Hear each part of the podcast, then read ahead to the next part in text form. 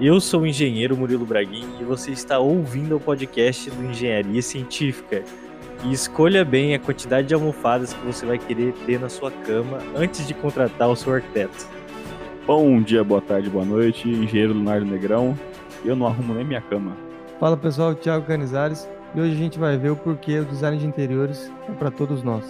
Oi pessoal, meu nome é Bruno Valença, sou arquiteto.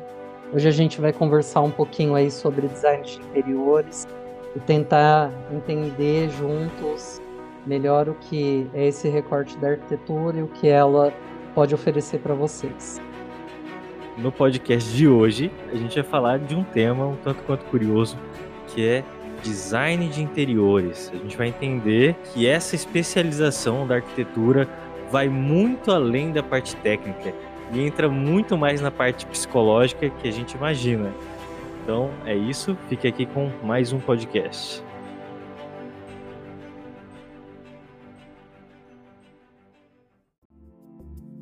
Bruno, falar design de interiores tá certo? É isso que você faz mesmo ou é outra coisa?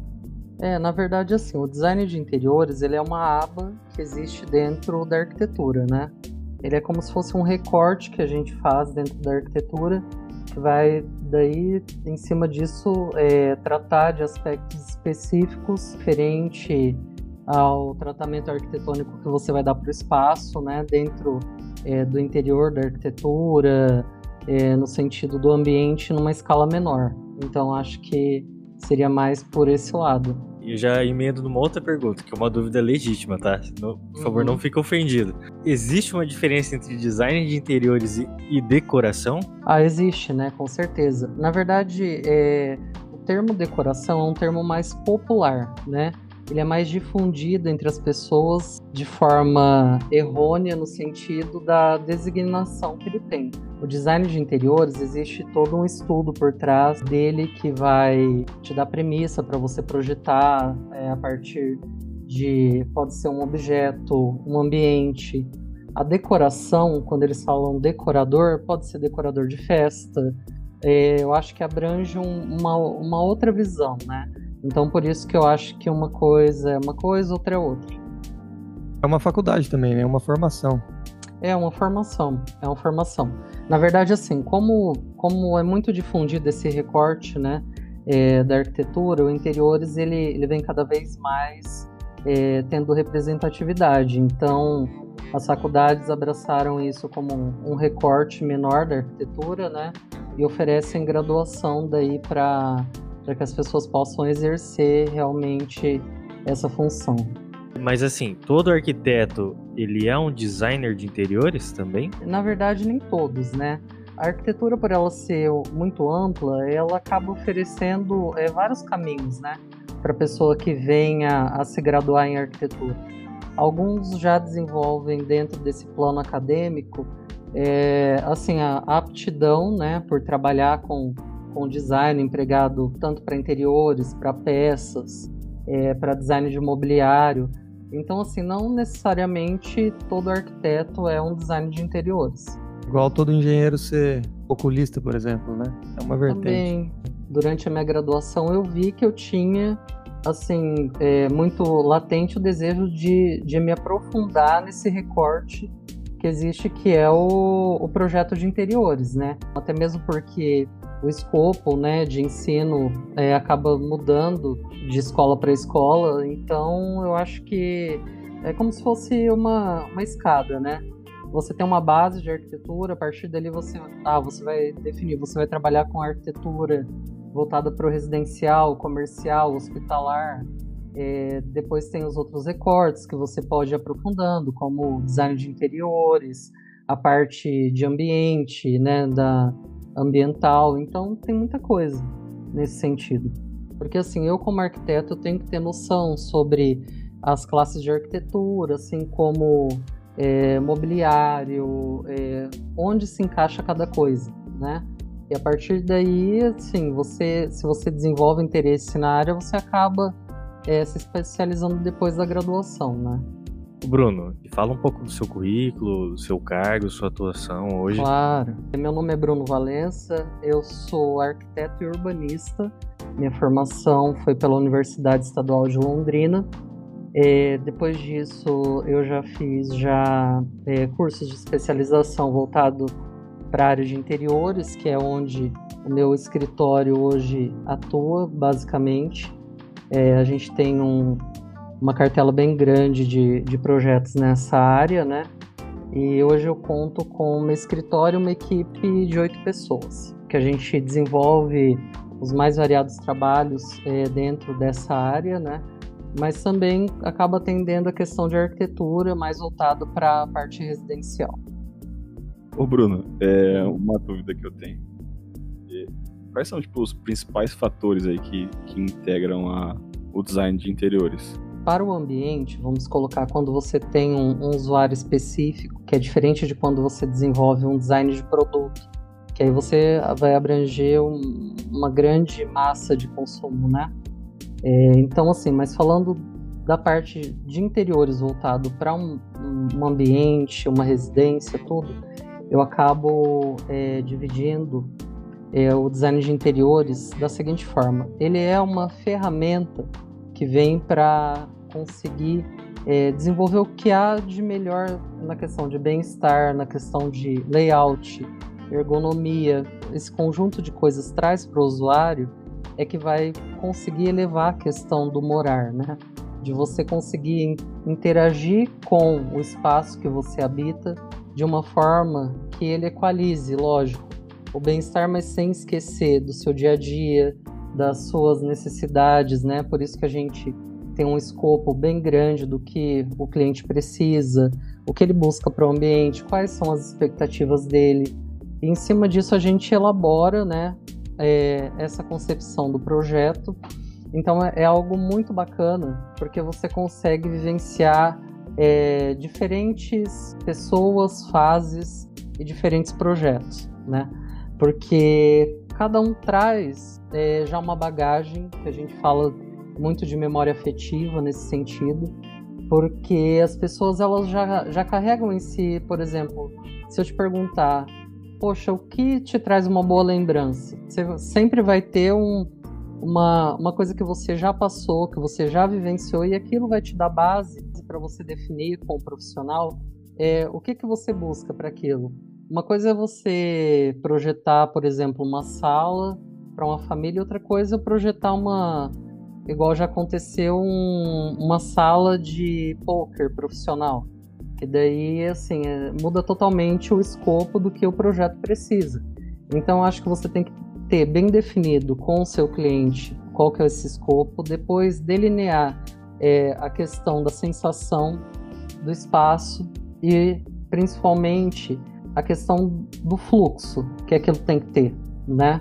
E aí, a partir disso, você juntando tudo, você vai conseguir equalizar bem o que o cliente precisa ou o que ele espera da, daquele ambiente. Acho que é mais ou menos por aí. Até o perfil da pessoa, né? Tipo, se for um casal. Se for um casal de senhores de idade, você vai ter uma situação para fazer, né?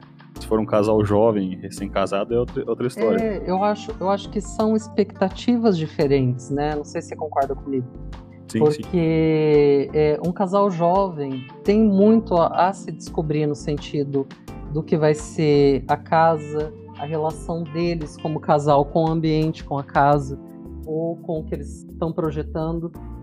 É diferente de você pegar um, um casal, por exemplo, que já tem aí os seus 30 anos de casado, 40, e que aí eles, eles sabem muito bem o que eles querem, o que eles precisam para a próxima etapa da vida deles.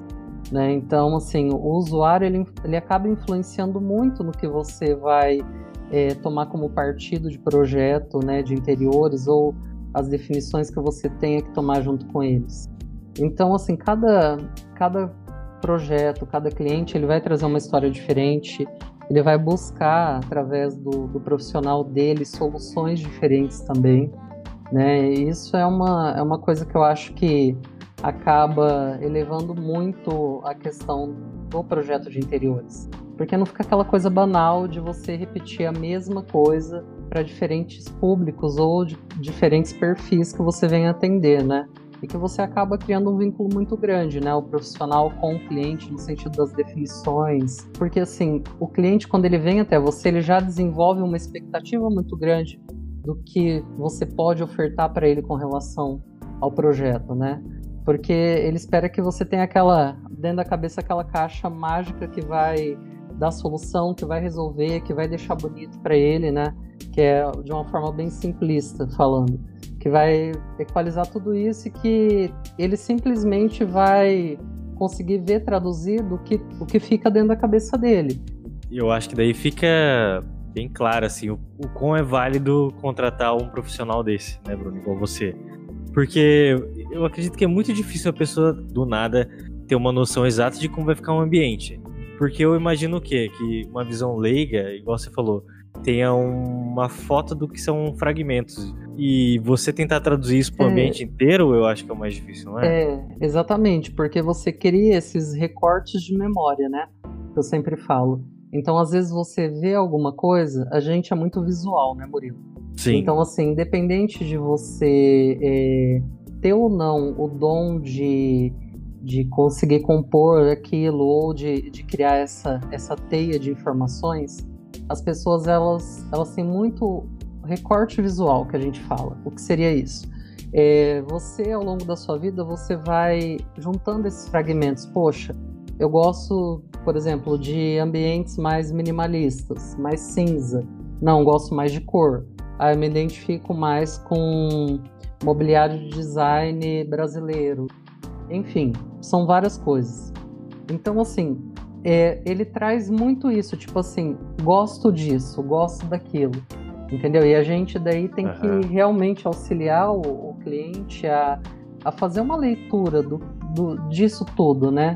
E aí você, você acaba, tipo, entrando muito no, no pessoal de, de você conversar, de você entender o cliente, entender a expectativa. É, e aí, a partir disso, você tenta traduzir nem sempre é fácil entender de primeiro o que o cliente quer, né? Eu acho que quando é uma coisa muito subjetiva, assim, é, lógico que você é preparado para fazer a melhor leitura e entregar, assim, de primeira o que o cliente está esperando. Mas eu acho que quando isso não acontece também, eu acho que você tem que, que se reavaliar e reavaliar onde que você não conseguiu é, traduzir isso que ele está te passando. So beautiful. So much beautiful. É, aproveitando esse, esse tema do cliente, né? Qual que é o cliente que te dá mais trabalho? É aquele que que ele já sabe ah, é tudo que ele que... quer e fala, eu quero isso, porque as pessoas estão pesquisando isso o dia sim, inteiro hoje. Sim. Ou aquele cliente que não tem a mínima noção de nada, que ele não entende nem o que é um projeto de interiores, um design eu, de interiores. Olha, eu vou te ser bem sincero que eu brinco até aqui no escritório que aquele cliente que gosta de tudo, no final não gosta de nada, né?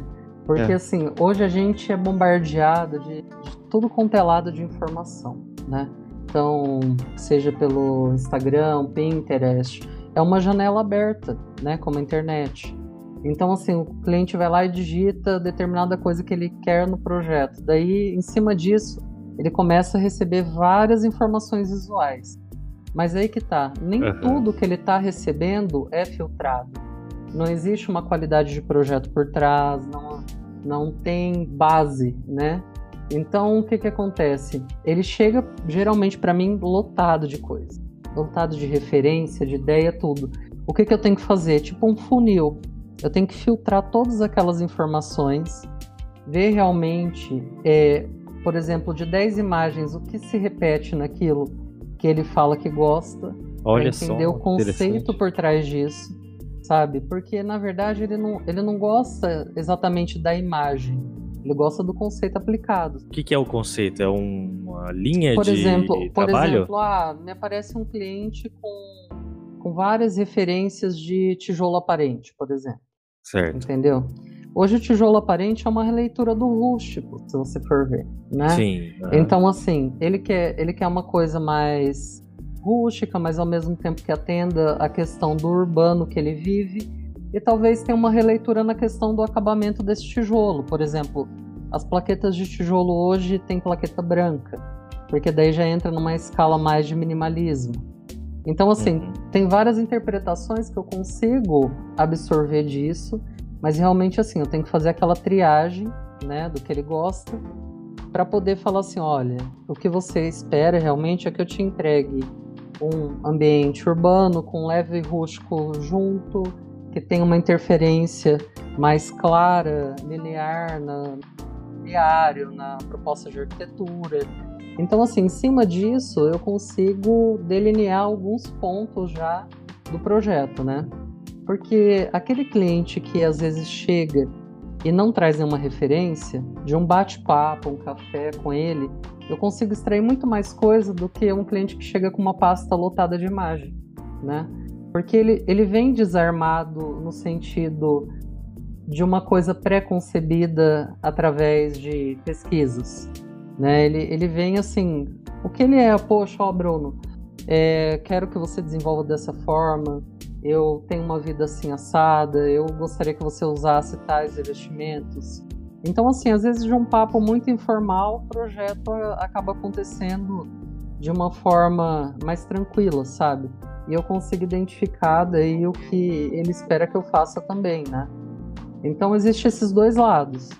Mas eu, eu brinco quando eu falei que quem gosta de tudo não gosta de nada, é que quem gosta de tudo não tem delineado realmente é, um tópico que você tem que seguir.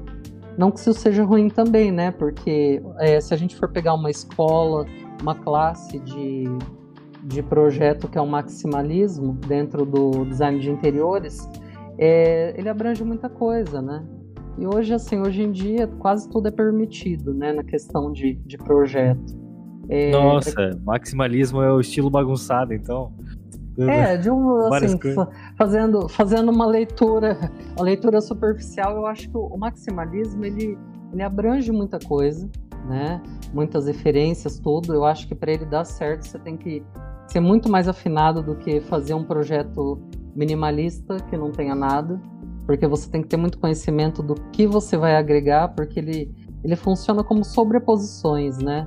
Então, assim, uhum. ah, você gosta de, de textura, de cor, Aí eu quero usar diferentes texturas, por exemplo, aplicadas no mobiliário. Quero que envolva madeira, quero que a parede seja colorida. Quero trazer uma várias mesclas de escala de mobiliário dentro, por exemplo, ah, mais clássico com uma peça retrô e que tem um vintage junto. Então, assim, é, é, é complexo, mas ao mesmo tempo é muito gostoso de trabalhar. Então acho que assim, aí você tem que ver se realmente esse cliente se encaixa nisso ou não. Se ele gosta de uma coisa contemporânea, mas com leve toque do clássico em algumas peças. Enfim, cada cliente traz referências e você tem que, que trabalhar de acordo com, com o que ele acaba passando, né? Qual que foi a combinação mais bizarra que você já teve que fazer um piano clássico num, num negócio moderno? Sofá de estampa de onça com tapete de vaca. Mas, mas, se você for pensar, assim, todo mundo tem um quezinho cafona no fundo, né? Estampa de onça é um clássico. Assim, não é bizarro. Eu não, eu não gosto muito de foto de pessoa em cima de cabeceira de cama, por exemplo. Hum. Sabe? Tá. É uma ah. coisa muito. Assim, Vai acordar estranha. tem alguém te encarando, né? É, assim, né? Eu acho que não é apropriado eu comentar o que a cliente pediu para colocar, mas é. assim. Mas é foto, que... foto, deles ou não? É aleatório? É foto mano? deles. Eu acho que assim, ah. por exemplo, é, existe uma, uma escala que você, dentro do projeto, você tem que entender. É o que é ambiente comum, de área comum, onde você vai conviver com amigos, família, o que é área íntima da tua casa, né? Que é onde você vai convidar as pessoas adentrar aquilo. Necessariamente, não é toda pessoa que vai na sua casa que tem que ir até o seu quarto, área íntima da tua casa. Você pode recebê-la na área social, no seu espaço gourmet, na sala, enfim, cozinha até. Então eu acho que assim, essas fotos pessoais, elas devem estar é, tá nessa área íntima, mas de uma forma mais bacana, né? Não mandar, igual foi o meu caso, ter que fazer um, um quadro de quase 1,60m por 1,10m de altura meu com a Deus. imagem da pessoa, né? Painel? É, um painel. Caramba, Bruno, nossa. Outdoor. É, a avó não, dessa pessoa isso, não vai entrar na casa do quarto dela. Isso, também já fiz sofá estampado de onça com tapete de vaca para agradar cliente, enfim, né? São, são desafios que a gente passa. O cliente tem razão, né? Sempre tem razão. É, eu acho, eu acho que assim, você pode falar de diversas formas para o cliente, que aquilo que ele tem em mente ou que ele acha, poxa, que bacana isso, efetivamente não é tão legal para ali, para aquele momento, para o projeto, né? E se você apresenta uma outra solução para ele melhor, você acaba vencendo ele de uma outra forma, né? Vencendo assim no sentido dele abraçar a tua ideia. Se ele já te procurou, gente, é porque ele precisa de ajuda, né?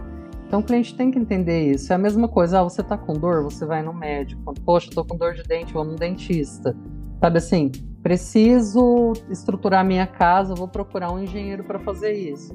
Preciso fazer o projeto da minha casa, vou procurar um arquiteto. Então assim, e chega num ponto que o cliente, quando ele vem te procurar, ele já, ele já sabe bem qual é a sua linha de projeto, é, a forma que você trabalha, ele se identifica com a questão visual do que você já fez em projetos anteriores, então assim, acaba sendo mais fácil, né, de, de atender e, e não se submeter a fazer essas coisas bizarras aí pelo caminho.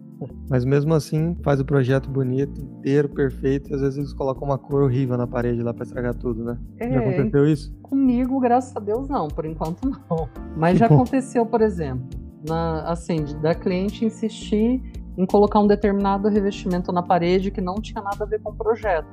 Mas as pessoas, elas se prendem a isso e, e assim, chega num ponto que você fala, ok, você quer colocar? Tudo bem, entendeu? não é a melhor opção, mas se é uma decisão sua, eu tenho que respeitar, né?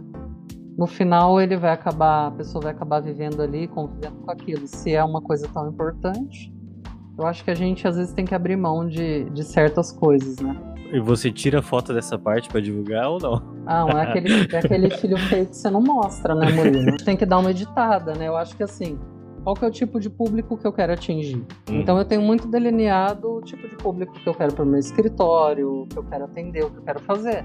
Então se eu acabo postando uma coisa é, assim que não representa o, o meu trabalho, é eu ir contra tudo que eu penso. Dentro desse projeto vão ter outros ambientes, outros cantos que eu vou poder expor na, nas minhas mídias sociais, é, no meu portfólio, que que vão agregar valor a ele, né? Aí esses cantinhos assim a gente deixa para quando ele chamar a visita, aí ele, ele acaba mostrando. o que é interessante de perceber nesse seu trabalho é esse, essa assinatura sua, né? E o quão isso é importante para você construir essa assinatura, se foi de maneira natural que isso foi acontecendo.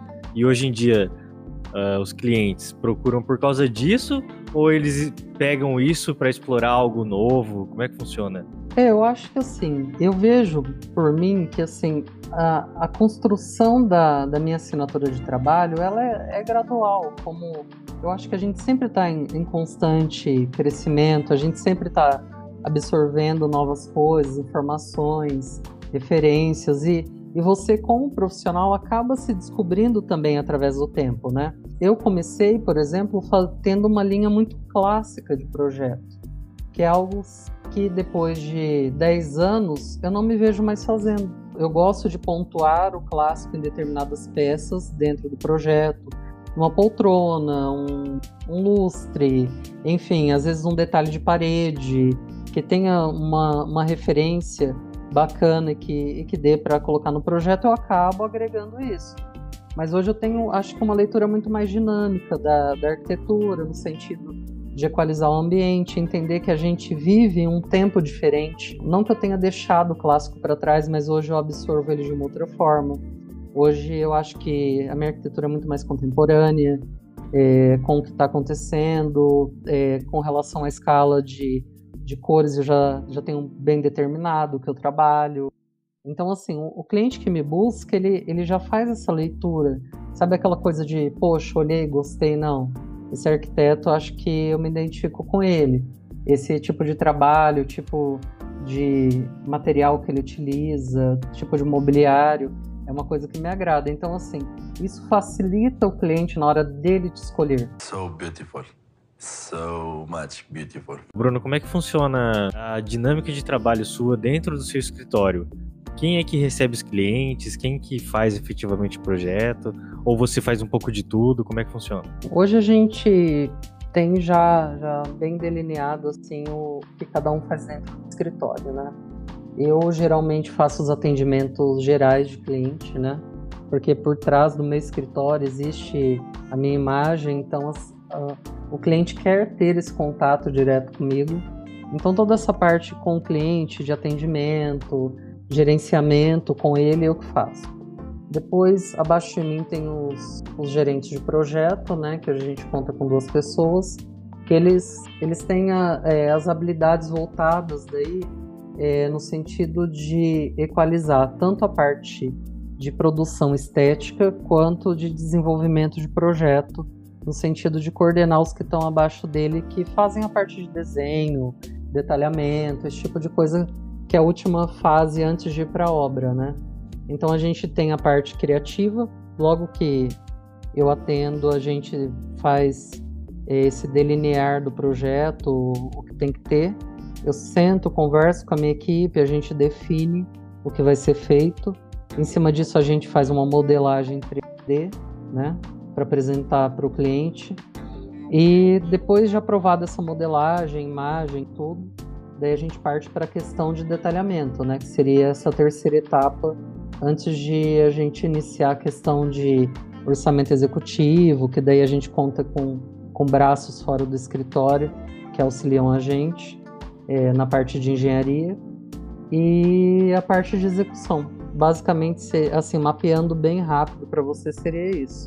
Bem, bem diretão assim mesmo. Design de interior é algo caro? Hoje em dia, não. Eu vou te ser bem sincero. Eu tenho dentro do escritório um braço que é de consultoria. Por exemplo, você quer uma consultoria para uma sala da tua casa. E fala, você me dá um valor do que você gostaria de investir nela. E em cima disso, a gente, a gente acaba direcionando. Olha, você, você pode gastar tanto por cento em estrutura, por exemplo, pintura, revestimento, iluminação, e tanto por cento a gente pode ir num home center, por exemplo, uma Tokstok, Leroy Merlin, enfim, eles vêm investindo muito em, em design acessível né? Então tem como você fazer um ambiente bacana, descolado, sem ter que investir muito, né? E hoje vem uma onda assim muito grande do faça você mesmo.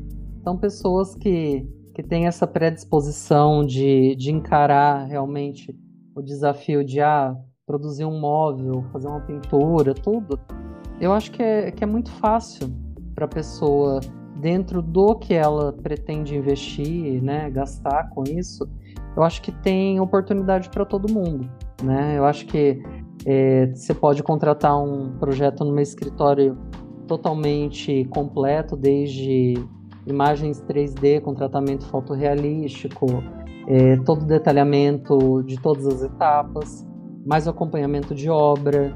Ou você pode falar assim, Bruno, olha, eu quero te contratar para você me auxiliar a escolher determinado mobiliário para o meu ambiente, que é uma consultoria de uma hora. Então, assim, os valores podem oscilar muito e pode se tornar uma coisa acessível, sim. Então, legal, porque se adequa a várias realidades, né? Hoje, principalmente, assim, com a facilidade que tem de contato, por exemplo, eu tenho o projeto executando em Belém do Pará, em Minas, estou com um projeto em Campinas, aqui no interior do estado de São Paulo, Marília, enfim, se não fosse essa conexão via internet, talvez nunca eu chegaria nesses clientes. Eu tive que me adequar ao, ao momento e ao que o mercado está exigindo, no sentido de que, ah, eu vou fazer uma consultoria online, eu vou fazer projeto online, tá, eu vou definir bem o escopo do que eu vou entregar para o cliente, entendeu? Eu acho que assim, é, tem, tem muitas oportunidades dentro desse mercado, né? e que você consegue realmente, tipo, ah, quero fazer uma, uma reforma em conta. Cara, de você pegar uma tinta, passar, pegar aí num home center, comprar uns quadros, fazer uma composição e falar assim, poxa, você, eu queria te contratar para você me orientar na paginação dos quadros para eu colocar na minha sala. Entendeu? Eu, eu, posso fazer um trabalho totalmente isolado e pontual com você. Então, é, eu acho que isso é muito bacana. Eu acho que assim, vem quebrando o medo daquele contato com um profissional que trabalha com interiores, até mesmo por essa coisa de ah, é, é caro, é, não é para mim. Não, as pessoas estão vendo que é possível. E eu acho que também o mercado fez com que nós, profissionais, tomássemos um, uma outra atitude com relação ao cenário, né? Eu acho que você tem que se adequar, você tem que entender que uma consultoria é uma consultoria, um projeto é um projeto e um acompanhamento de projeto é outra coisa também. Então você consegue dividir em cima disso, ofertar para a pessoa a possibilidade dela conseguir te contratar, que me contrata para escolher só a cor que vai pintar o ambiente, entendeu? Parabéns pela atualidade que você está aqui no mercado. Ele é composto assim de, de perfis diferentes de clientes. Você vai ter Sim. aquele cliente master que vai gastar fortunas e vai ter aquele cliente muito pontual que não vai resolver sua vida, mas um conjunto deles, um montante mas, daqueles mas... clientes vai, vai te ajudar muito no seu. É, mas, mas eu acho que assim, olha, já teve clientes que eu atendi há cinco anos atrás que me contratou para fazer uma sala, agora ele está migrando para um outro empreendimento, né? Então, assim, se eu fiz bem aquele serviço, atendi bem ele lá atrás, a expectativa dele, a chance dele voltar a me procurar é muito grande. Então, às vezes, de um serviço pequeno que você faz, de um, uma consultoria que você presta, eu acho que assim, é, todo grão é importante. Então, eu sempre falo isso, independente do tamanho do projeto, tanto que a pessoa vai investir, se ela está disposta a contratar o meu escritório, o meu serviço, eu vou oferecer o melhor que eu posso. Não sei se vocês concordam comigo, a gente está tendo uma reaproximação com, com a nossa casa, e não só devido ao Covid, esse tipo de coisa. As pessoas estão é, olhando mais para o momento que elas têm na casa delas, é, o tipo de interação, é, o cuidado de às vezes levar uma, uma planta para dentro de casa, ter um compromisso com, com isso, com o que vai ser ali. Eu acho que é, gera várias, vários tipos de, de expectativa e o emocional mexe muito com a pessoa, né? Nesse sentido. Então acho que assim o design tem esse poder, né, de, de envolver muita coisa e, e conseguir sintetizar ela através de uma leitura de projeto. E também outras escalas, né, como com a parte da psicologia também, enfim, outros assuntos aí. Muito legal, viu, Bruno, todos os relatos aqui. E como a gente percebe em outros podcasts também, a gente já percebeu isso, não sei se uh, meus amigos concordam aqui, como profissional de arquitetura, ele tem que ir muito além do técnico, sabe? Ele vai muito hum, além do. Mas bem, bem do que, mais. Do que aparenta, né? Porque você tem que fazer uma interpretação do que a pessoa quer através de algo que é subjetivo, né? Palpável, né? Em cima disso, você tem que construir uma coisa, você tem que dar forma para isso. E aí você vê se você vai atingir a pessoa, porque é igual quando você apresenta uma imagem de projeto eu já vi cliente começar a rir, começar a chorar na minha frente, não, não conseguir expressar o que ele está sentindo. Então, assim, é um mix muito grande. Poder fazer essa leitura e poder é, utilizar, se utilizar dela no projeto é uma coisa que vai muito além do que você colocar um ambiente tanto por tanto, um mobiliário tanto por tanto, a cor dessa parede é isso. Eu sempre gostei muito de, de me relacionar com as pessoas e e ter essa conversa, entender o que passa na cabeça delas. Então, e esse recorte que é o design de interiores que eu escolhi, ele me possibilita muito isso, sabe? Acho que, que é gratificante, assim. Você ouvinte que está aqui nos ouvindo, olha o motivador, né? O grande motivador para se fazer alguma coisa, para escolher uma profissão, um ramo, uma carreira, não é a parte técnica, é, é, o que eu digo, é a parte pessoal, né? O que, que você vai fazer ali, como você vai integrar o seu trabalho na vida das pessoas, que é o que não acontece muito na engenharia. Eu falo, o Léo até já, já até sei a piada padrão do Léo, quando eu falo que engenharia não é feita para seres humanos. Quando que na engenharia civil, em algum momento a gente parou para pensar no cliente? né? E, e é. no que a gente está construindo, em quem vai morar lá, como vai funcionar as coisas. É, eu acho assim, Murilo, que ainda assim, eu, eu falo com os engenheiros uma, de uma etapa assim mais nova, né, da nossa idade, enfim, a gente tem idades próximas. Eu acho que eles vêm com uma, uma sensibilidade maior no sentido de projetar, né? Porque eles entendem que não é simplesmente dimensionar uma estrutura é, fazer um projeto e acabou. Não, eu acho que assim, quando um, um arquiteto é bem alinhado com um engenheiro, Você consegue trabalhar leveza na estrutura, você consegue dar solução, entender a necessidade do cliente, o que realmente te motiva dentro do que você faz, né? Eu sempre me perguntei isso. Eu, eu iria odiar uma profissão que eu tivesse uma rotina de sentar todo dia atrás de uma mesa e tivesse um, um, trabalho já específico todos os dias. Não iria me satisfazer como profissional e como pessoa. O que me intriga muito é conseguir ter esse contato com diversas pessoas, é, conseguir ouvir elas, conseguir equalizar o problema, trazer soluções e no final daí que eu acho que quando você entrega um projeto é uma sensação incrível é ver que assim depois de tudo isso que você fez você realmente conseguiu atingir algo que estava guardado às vezes muito tempo, que ela tinha no, na memória dela, dentro da cabeça, no subjetivo do que ela me falou lá no começo. Existe uma frase bem clichê que fala assim, ó, que nós não construímos casas, construímos sonhos. E é verdade. É, Se as pessoas levassem a sério essa frase, ia ser muito melhor a profissão de cada um. Não, com certeza. A dedicação, tudo. Não sei se você percebeu isso, Bruno, mas a, a interação entre o arquiteto e o engenheiro com a compatibilização de projetos, isso mudou alguma coisa para você também? Sim, desde a época que eu estudar, que eu estudei na UEL, da minha formação, era, era muito os, os professores incentivavam muito isso. A gente quando trabalha bem alinhado com outro profissional, hoje, por exemplo, eu eu tenho um engenheiro que, que faz a parte de, de compatibilização, não, de complementares. Então, assim, eu tenho um, que faz só estrutura, o outro só hidráulica, o outro é elétrica, eu tenho um engenheiro que mexe só com automação.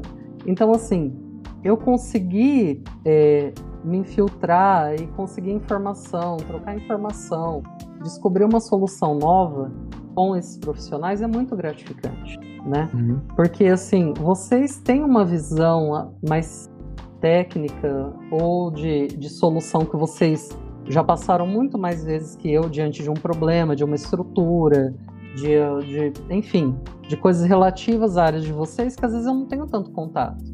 E então, assim, trabalhar de uma forma em conjunto, e hoje o cliente entende muito isso.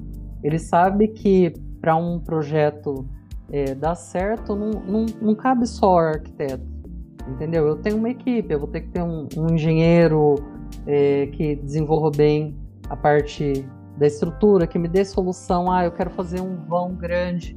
Poxa, Bruno, vou, vamos fazer um cálculo, vamos ver o que é possível.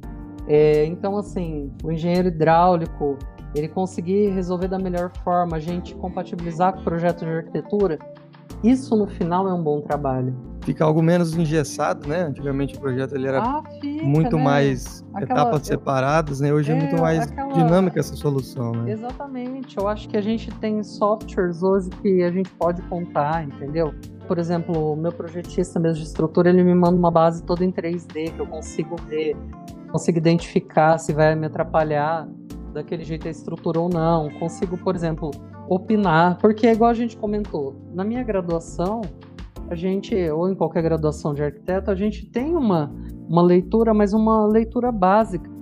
É, vocês passam anos e anos estudando cálculo, vendo o que é possível, o que não é, qual é a melhor solução. No final, quando a gente pode contar com o apoio de um profissional como um engenheiro, é algo muito legal. Por isso que eu falo sempre, sabe? Nunca reclame de você, que é engenheiro estrutural, de fazer uma laje protendida, por exemplo, ou de ter que retirar um pilar de algum lugar e, e reposicionar esse pilar, ou fazer uma viga invertida, porque é nesses momentos. É nesse que detalhe a... que aqui o que é belo se revela. É nesse desafio da arquitetura que, que, que o projetista é aquele projetista que vai ficar bom, entendeu? Você vai se desafiar como pessoa. Sabe aquela coisa de você sair do mesmo? Porque fazer o mesmo é muito fácil. Entendeu? A gente às vezes se vê adestrado no sentido de, de projetar de, de tal forma que você só fica batendo naquilo, naquilo, naquilo.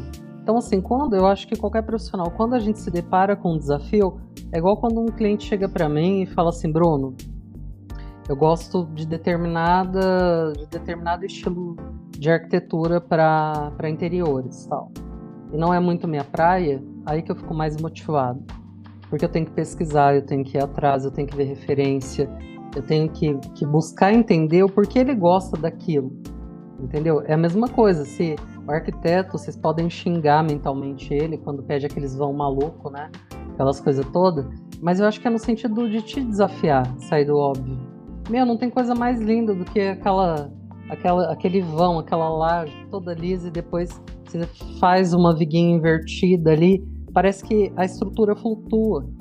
E eu falo o seguinte: se os engenheiros tivessem a prática dos arquitetos de criar o seu portfólio, mostrando todos os seus trabalhos mais bonitos, teria uma visão diferente desse processo. É melhor Sim. você ter no seu portfólio uma laje protendida, toda diferente, sabe, com vãos e ângulos completamente distoantes, ou você sempre ter a mesma casa padrãozinho.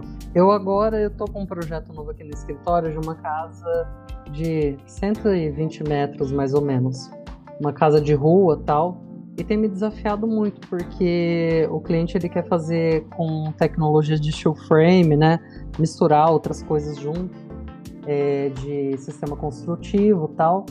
E daí, assim, poxa, é, eu tenho que enaltecer a estrutura num projeto desse. Como é que eu vou fazer isso? Como é que eu vou fazer que a pessoa que é um leigo, ela tenha uma leitura visual muito fácil e entenda que eu, que eu usei a estrutura para enaltecer a arquitetura. E isso que você falou da questão do portfólio, eu acho que, assim, uma opinião pessoal, tá? Eu acho que às vezes o engenheiro ele tem uma, uma questão do engessado, no sentido de, do portfólio, do estético, e que eu acho que, assim, graças a Deus, os que eu tenho acompanhado, assim, eles estão quebrando com isso, né? Porque é importante que a pessoa que vá contratar ela tem uma leitura muito fácil do que você pode oferecer, né? Que é exatamente isso. Poxa, entra lá, vê que o engenheiro faz aquelas lajes com um vão legal. Quem que não quer ter um espaço gourmet integrado hoje em dia? Entendeu? Dê para colocar mesa, cadeira, uma mesa de jogos, tenha sofá, aquela churrasqueira linda, mas que não tenha pilar. Exato. Né? Você mostra a sua capacidade ali Exatamente. no seu portfólio. Exatamente. É diferente de você falar. Você está é. provando através de uma imagem eh, as que suas você... qualidades profissionais. Exatamente. Às vezes as pessoas reclamam muito, poxa, nossa, como é difícil, que isso, que aquilo. Mas assim, será que você está fazendo algo diferente que faça a pessoa querer te contratar? So beautiful. So much beautiful. Não adianta você também ficar num pedestal e eu falo por mim, é, e querer que o cliente só me procure. Não, eu tenho que criar interação com ele hoje em, em rede social. Hoje eu não me restringo a ser o arquiteto que senta atrás da minha mesa todo dia e fica ali resolvendo o projeto. Eu não posso fazer isso, porque senão eu não, eu não tenho cliente. Eu tenho que mostrar o meu dia a dia, eu tenho que mostrar obra, eu tenho que mostrar projeto novo, eu tenho que mostrar para o cliente por que, que ele tem que me contratar. Né? Exato. No... E é uma, é uma situação que a, até a quantidade de profissionais vai gerando, né? Essa concorrência Sim. faz as pessoas terem que tem que se mexer, né? Você tem, passado, tem que se. ficava mais acomodado com as reservas que tinha de. Ex exatamente. E assim, profissionais que a gente conhece já, que são consagrados de mercado, eles estão também tendo que se reinventar. Porque o momento é outro, o tipo de acesso é outro, a exposição é outra. Hoje eu tenho que postar nas minhas redes sociais diariamente. Porque às vezes vocês já pararam para pensar que às vezes um cliente, ele não vem no seu escritório para fazer um orçamento, mas ele, por exemplo, numa rede social te pergunta, por exemplo, ah, quanto sai tal projeto, como que funciona? E às vezes é um meio de você trazer ele até o seu escritório, para você poder mostrar, além do que ele já viu no seu portfólio, o que você pode oferecer. Então, assim, é uma dinâmica que há anos atrás não funcionava dessa forma. E não precisa ir longe. Há 10 anos atrás, eu trabalhava de uma outra forma. Você tem que se reinventar, você tem que ver também o que o outro está oferecendo. Eu acho que existe perfil e cliente para diferentes profissionais, né? Eu acho que existe aquilo que você se identifica. É, aquilo que é para você, né? Exatamente. Cliente que é para você, uhum. vai mais na sua linha. É isso que eu isso. falo. Sempre a inovação, ela vai gerar uma divisão de clientes. Você sempre vai ter o cliente tradicional, que vai vai ter empresas tradicionais escolhendo ele, Sim. que é um caminho que não Mas... é tão fácil uhum. e, que, e que cada vez vai ficar mais difícil Porque a inovação acompanha as mudanças de mercado. Sim. E o tradicional vai ficar sempre para trás. É, o que eu falo assim, eu acho que você consegue delinear, por exemplo, hoje já consegui estabelecer, por exemplo, qual que é a faixa etária de pessoas que me contratam, é, quais que são os hobbies que elas geralmente têm. Então, assim, você vai conseguindo chegar até o seu público. Então, por exemplo, hoje, um cliente com mais de 50 anos, ele me contrata. Por quê? Ele prefere um profissional que tem um perfil mais, vamos colocar, mais sólido, mais antigo. Então, assim, e não tem problema nisso. É exatamente o que a gente falou de perfil. Eu acho que você tem que trabalhar em cima disso. Antes, o cliente se contentava em ver o projeto em 2D numa planta. Hoje, não. Hoje ele chega e ele quer ver o ambiente em 3D, com textura, escala. Por quê? Ele quer sentir aquela emoção de ver projetado já o que ele me passou numa reunião anterior, durante o desenvolvimento do nosso projeto, né? Então, e uma coisa que você está relatando aí, que com certeza é a maior verdade hoje em dia, é que as informações hoje elas são dinâmicas, é real time. Uhum. Ninguém quer ficar esperando dois dias para você responder um e-mail dizendo que vai Não. ver, por exemplo. Não, meu. daí que é o funcionamento correto das redes sociais, que é para você fazer sua vitrine e para você se colocar disponível. Sim, também, Murilo, assim, às vezes a pessoa ela, ela vem ali, ela quer uma ajuda, às vezes ela quer o projeto, às vezes ela quer uma consultoria. Então entender o que ela precisa, entendeu? Uhum. É, fazer essa filtragem para falar assim, olha, dentro do que você espera, eu posso te oferecer isso. Posso te oferecer um projeto online, mas você vai ter que contratar um profissional para executar aí, igual minha obra de Belém, por exemplo. Certo, Então, né? todo o projeto saiu de. Olha isso, daqui de Londrina, e tem uma arquiteta que está executando lá. Quando eu imaginei que ia acontecer isso, sabe? Você tem que entender que o que ele precisa é diferente, às vezes, do que você acha que é o melhor. Perfeito, Bruno. Muito bom. Eu acho que você deu aqui uma demonstração do que é o profissional moderno. Que bom, fico feliz. É esse dinamismo realmente que precisa ter hoje em dia. É o que Ah, eu é. falo. Hoje a gente fala aqui do podcast, a gente tá falando com pessoas que estão em Minas Gerais, estão no Nordeste, sabe, em vários cantos do Brasil. De novo, o mundo é cada vez mais globalizado, né? Esse- Semana passada eu vi uma um vídeo é, Hum. através do Sebrae que ele mostrava que, dos efeitos do Covid. As empresas grandes, multinacionais, vão contratar gente de qualquer parte do mundo. Então o cara fala assim, você Sim. pode morar na ilha lá, isolada, não sei aonde. Se você é um gênio, vamos dizer, se você Sim. te- trabalha com qualidade, não vou nem usar a palavra gênio. Se você Sim. trabalha com qualidade, gosta do que você faz, se tem algum talento, muito provavelmente você vai ser contratado. Uhum. Bruno, o seu relato aqui já deu pra entender que isso é plenamente possível. Isso é legal na nossa profissão. Olha que bacana. Uma pessoa que às vezes você nunca iria ter contato, um cliente, ele te elege por conta de um portfólio digital, ele consegue ter um acesso muito rápido a você, que às vezes antes não era possível, porque ele nem sabia da sua existência. E aí você consegue desenvolver um projeto à distância, lógico que exige muitas habilidades técnicas da equipe, de projeto, tudo que você vai enviar de, informação para que a obra corra tudo bem. Mas assim, e outra pessoa está executando isso, ela faz uma leitura do que você quer e ela consegue entregar um produto que às vezes não chegaria naquela pessoa se não fosse essa questão de- dessa rede que se cria através do, do acesso digital, né? Então é uma coisa assim muito muito bacana que, que, que supera aquela coisa de ah, eu estou em Londrina, eu só vou atender Londrina e região. Entendeu? Uhum. Porque às vezes para um arquiteto, para ele atender a nível Brasil, ele teria que atingir uma projeção de carreira muito maior, né?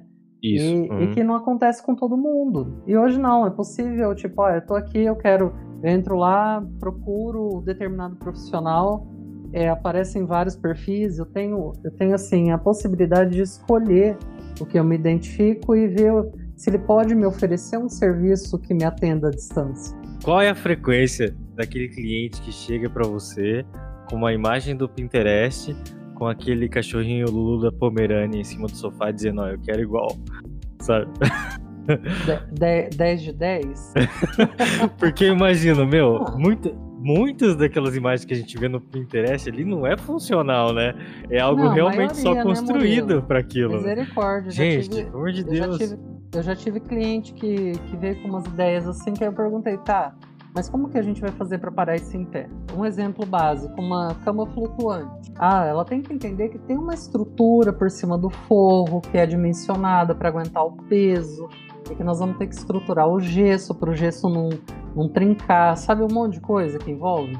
Porque ali eles passam que é uma coisa muito fácil, entendeu? Tipo assim, ah, meu cachorrinho lindo em cima do meu sofá perfeito com a minha vida perfeita. Gente, não é assim. O flutuante ainda pode ser uma b no final das contas, que ela se não ficar. Pode ficar balançando. Ah, eu acho, eu acho que, né, Léo? Eu acho que existem assim, umas premissas básicas que a cama já é, já é no chão por, sua, por suas razões, né? É, então. Não tem que ficar inventando muita coisa. Exato. Aí o cliente vem assim, sabe aquela coisa que não tem filtro? Uhum. Então, assim, é, chega com muita referência que muitas vezes você tem que respirar e falar assim, tá? Eu tenho que entender que ele não tem habilidade suficiente para discernir que isso não é bom. E eu não sei se vocês têm essa impressão que parece que tudo é muito fácil. Então É, parece que eu, parece que eu não, não, não estudei anos para poder diagnosticar e falar, olha, essa é a melhor solução ou não. Então, e, e o cliente tem que entender que se ele vai dormir naquela cama toda noite, ele não pode ter 50 almofadas em cima da cama. Não é que não pode, mas É, ele vai ter eu que tirar acho- 50 almofadas todo É, dia. eu acho, eu sabe? acho que, é, que é isso. Você tá, você tá disposto a viver com uma cenografia todo dia? Entendeu? As pessoas têm que, que entender que quando a gente faz uma produção visual para uma revista, para foto, para portfólio, eu tô criando um cenário em cima daquilo. Então, assim, as pessoas têm que ser muito sinceras com elas, entendeu? En- Entender quem sou eu como indivíduo. Eu não sei se vocês já passaram por isso. Às vezes a gente entra numa casa super elaborada e tal, tal, tal, mas você sente que não tem vivência ali. Não tem o DNA da pessoa, não é aquela coisa que te abraça numa reunião, aquele tipo, nossa, me senti em casa, na casa de fulano. E daí, quando a pessoa chega com a foto do Lulu da Pomerânia, aí você já pergunta, mas qual cachorro você tem? Porque se ela tiver um Pitbull, ou um Um Golden Retriever, é, um cachorro assim, você fala, meu, não vai chegar nisso aqui. Eu queria saber quem que traduziu a raça do cachorro pra Lulu da Pomerânia. Tem o nome da raça? Pomerânia. É, Em inglês é só, tipo, Pomerânia. Aí no Aí. Brasil Lulu da Pomerânia.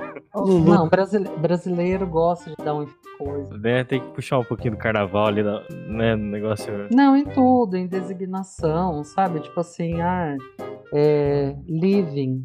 É sala de estar, vamos simplificar a vida, sabe? É tipo espaço gourmet. Gente, é uma churrasqueira com uma bancada e umas coisinhas a mais ali. Entendeu? É É verdade. que assim, na verdade, gosta de dar uma incrementada pra se sentir num patamar a mais que os outros. Na minha humilde opinião, é uma coisa meio desnecessária, né? Eu já ouvi muito assim também. Ah, essa é uma sacada com churrasqueira. Mas é gourmet? Ah, não sei se é gourmet, mas pode ser, é, pode na ser verdade, gourmet. na verdade, assim, gente, é igual você falou, uma sacada, das é, é uma sacada com churrasqueira, né?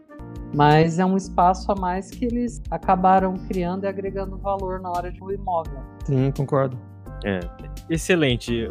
Tem uma frase do Will Smith que diz o seguinte: muitas pessoas gastam dinheiro que não têm pra comprar coisas que não precisam Que não precisa. pra impressionar pessoas que não gostam. Exatamente. Então, gente, quando for contratar o seu projeto de interiores, saiba o que você quer ou contrate alguém, igual o Bruno, que vai saber dizer o que é Por melhor aí favor, pra hein? você. Exatamente. Então é isso, pessoal. Se você ouviu a gente até aqui, principalmente se você aprendeu alguma coisa, não deixe de seguir o Engenharia Científica nos agregadores de podcast, principalmente no Spotify. Acesse engenhariacientifica.com.br. O link de contato de todo mundo vai estar aqui na descrição. E se você quiser mandar áudio pra gente, mande no nosso número de WhatsApp que é 043 9969 50891. Então é isso. Muito obrigado e até a próxima.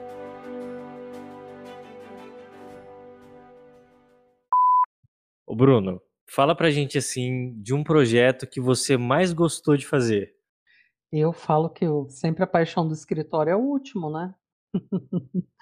Você sabe por quê? É assim, Eu tenho projetos que me orgulham muito de eu ter feito. Eles fizeram parte da minha vida, fizeram parte da, da escada que foi ano a ano minha vida né, profissional. E eu acho que a maior representatividade que existe é, acaba sendo o último projeto, no sentido de que você está oferecendo o que, o que você tem de melhor, né? Aham. Então, de solução, tudo. Eu entreguei mesmo uma casa o ano passado, de 500 metros mais ou menos, que eu tenho um extremo orgulho daquela casa. Trabalhei com ótimos profissionais, com um engenheiro incrível, que possibilitou muita, muita resolução técnica para casa. E então, assim, eu consegui expressar desde o que eu fiz um projeto completo, né? Então, eu consegui trabalhar em diversas áreas. E com isso, assim, a eu tive um resultado muito bom, né? Muito satisfatório. E no, no final as pessoas falam assim, ah, aquela casa é uma escultura. Sabe esse tipo de, de relato, assim? E isso é muito bacana porque você tem uma, uma resposta muito positiva. Até esse momento, eu acho que essa casa que eu tenho no meu portfólio, que é a Casa TJ, ela, ela representa bem, assim, o que é o meu escritório atualmente. Tem mais algumas perguntas nesse mesmo estilo, Bruno, pra fazer pra você. Hum, vamos É, lá. O que te aconteceu assim de mais inusitado, que foi mais engraçado em algum projeto que você fez? Inusitado? É, Bom, conta Forro de Gesso cair? não sei. Nossa, gente, eu tava assim, Caiu, obra caiu em cima da com- sua cabeça ou caiu assim? Basicamente, basicamente. A gente estava para entregar a obra, uma coisa de showroom, e daí assim, nós tínhamos um galpão, né? E por baixo a gente é, faz a construção modelo em gesso. E aí deu uma chuva que vocês não fazem ideia, meu. É, o galpão era meio alto, a chuva veio de vento, foi entrando água, água, água, o forro cedeu. Um dia antes da gente entregar. Nossa. Caiu tudo em cima de móveis, de. O que vocês imaginarem? Mobiliário pronto, é, parede pronta, tudo instalado, deu essa chuva, acabou com tudo. It ends here.